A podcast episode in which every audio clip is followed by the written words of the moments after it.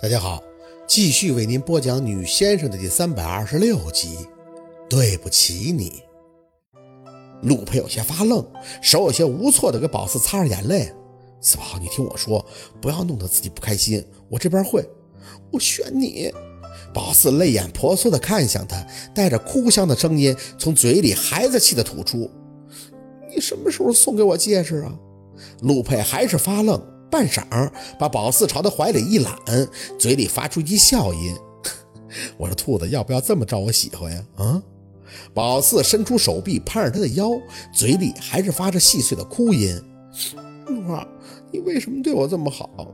其实很普通的，我脾气不好，人品有时候也经不起推销，我还特自私，总是作你，给你找麻烦，什么都得要你来帮。你要是不那么喜欢我，也不会过得这么辛苦。”我，你是不是那个要来了？陆佩拍着宝四的背，轻声的安慰着。我听说女人一要来那个之前，就会情绪失控，多愁善感，这可不是我小兔子的性格。宝四真不知道怎么表达心里的话。你为什么喜欢我呀？我有什么好的？他发着低低的笑音，好似这一刻的宝四是个喝多了、行为异常的胡说话的孩子。长得漂亮啊！十三年前，我觉得那小姑娘白白嫩嫩的，就是有点愣。四年前呢，我失忆的时候，还是觉得这姑娘真漂亮。做我老婆是我赚了，不早点下手，被人抢走了怎么办？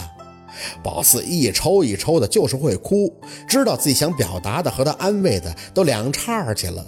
但那遗书的事儿不想说，要是飞机失事，他一定会觉得自己必死，所以他说要忘了他这份爱。宝四感受的太过彻底，却又不知道怎么去说。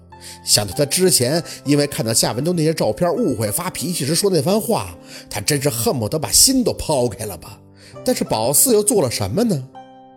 陆二，那选择题我选你，真的。嘴里不自觉地重复着，陆佩却没有过多的反应。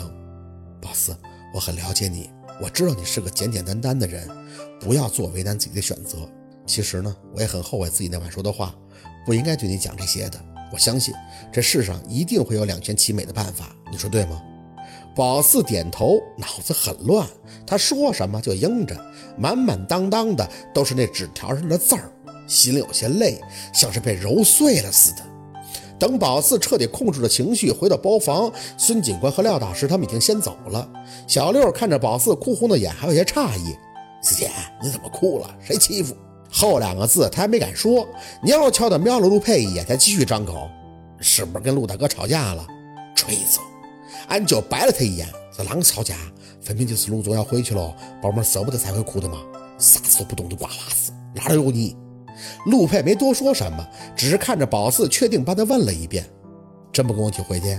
我送你回滨城，再乘飞机走。”宝四还是摇头：“我在村里还有事儿要做呢。”送他下楼上车。你过年会回来吗？看情况，你想我就回来。临上车前，他还是帮宝四整理着外套的帽子，扣到头上。最近不许接什么上蹿下跳的工作了啊！手要是痒痒呢，就给人看风水什么的，别折腾自己，知道吗？宝四嗯了一声，听着陆佩继续说着：“折腾你自己就是折腾我。”其实宝四是想笑的，但是真的笑不出来。你你多吃点饭，瘦了都。好，我知道了。他点头应着。在旁人眼里，他们无疑那就是一对在热恋期分别时依依不舍的情侣。聊了一会儿以后，他在杨助理的提醒下上车，关门前还是对着小六说了几句：“照顾好你四姐，有问题第一时间告诉她。”态度很好，甚至可以讲是很亲切的。可是小六的反应却怪怪的，惊颤颤的样子，让宝四想起陆佩酒店的那个经理，除了点头就是点头，不知道他在紧张什么。车门关上以后，宝四扯着嘴角对着车窗挥手，驾驶室的杨助理还插空给来了一个你知我知的小眼神儿。宝四呢也没空回应，站在风里目送着他的陆佩就这么急匆匆的来，给了个拥抱后又急匆匆的走了。四爷，咱也回村儿吧。宝四回神儿，转脸看向小六：“你怕陆佩吗？”小六愣了一下，扯着宝四胳膊要上车的动作顿了一下。啥意思？你以前不是最喜欢陆佩身边凑的吗？现在怎么了？三天好两天怕的，畏畏缩缩的。他是你姐夫，又不是老虎。以前的马屁拍的都看不下去，越不喜欢他大姐夫叫的越欢。现在承认了，他反而不那么热闹了，这绝对不正常啊！小六紧了紧自己的外套，低头清了一下嗓子：“ 我没有啊，说实话，他怎么着你了？徐小六，我对你了解也渗透到细胞了，你呼吸哪不平稳，我都能感受到。说到底怎么回事？以后别成为一家人了，我看你出别扭。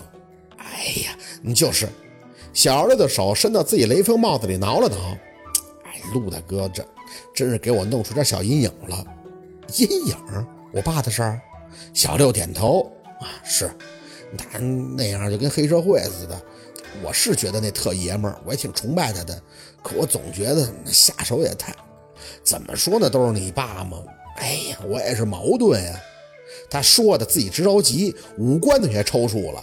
四姐，说真的，我觉得自己也是个愤青。自打那秦小姑做那事儿以后，我也想着把她千刀万剐喽。但你不能真剐了吧？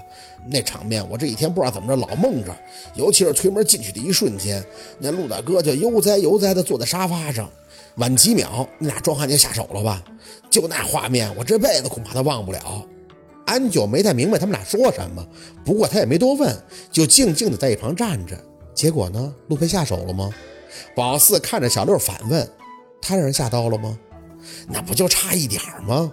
小六强调：“这狠的我真多想，你知道吗？就陆大哥前两天要带你来市里，因为你哭，我看他一眼我都麻。我当时就想着我这噩梦了，心里就合计，他是不是得多想我没照顾好你？他那性格太……你怕他回头找人揍你一顿，把你手给废了？陈芝麻烂谷子刺也能拎出来，也是服了。”小六吭吭两声。那倒不至于。宝四提了提气，我就这么跟你说啊，陆佩或许就没有想过要废我爸的手。他既然知道我会去，那哪一步走的都不会差的。怎么就那么寸？我进去的时候，他手下就要废了我爸呢？你开车再快，也是用了几个小时吧？这么长的时间，别说废我爸一手了，四肢都挑筋的时间那都够了吧？小六发懵，四姐，你这话啥意思？陆佩之前那打都是真的，但是最后那一下那是故意的，这是过后分析出来的，绝对的，故意的。给谁看？给你看呀？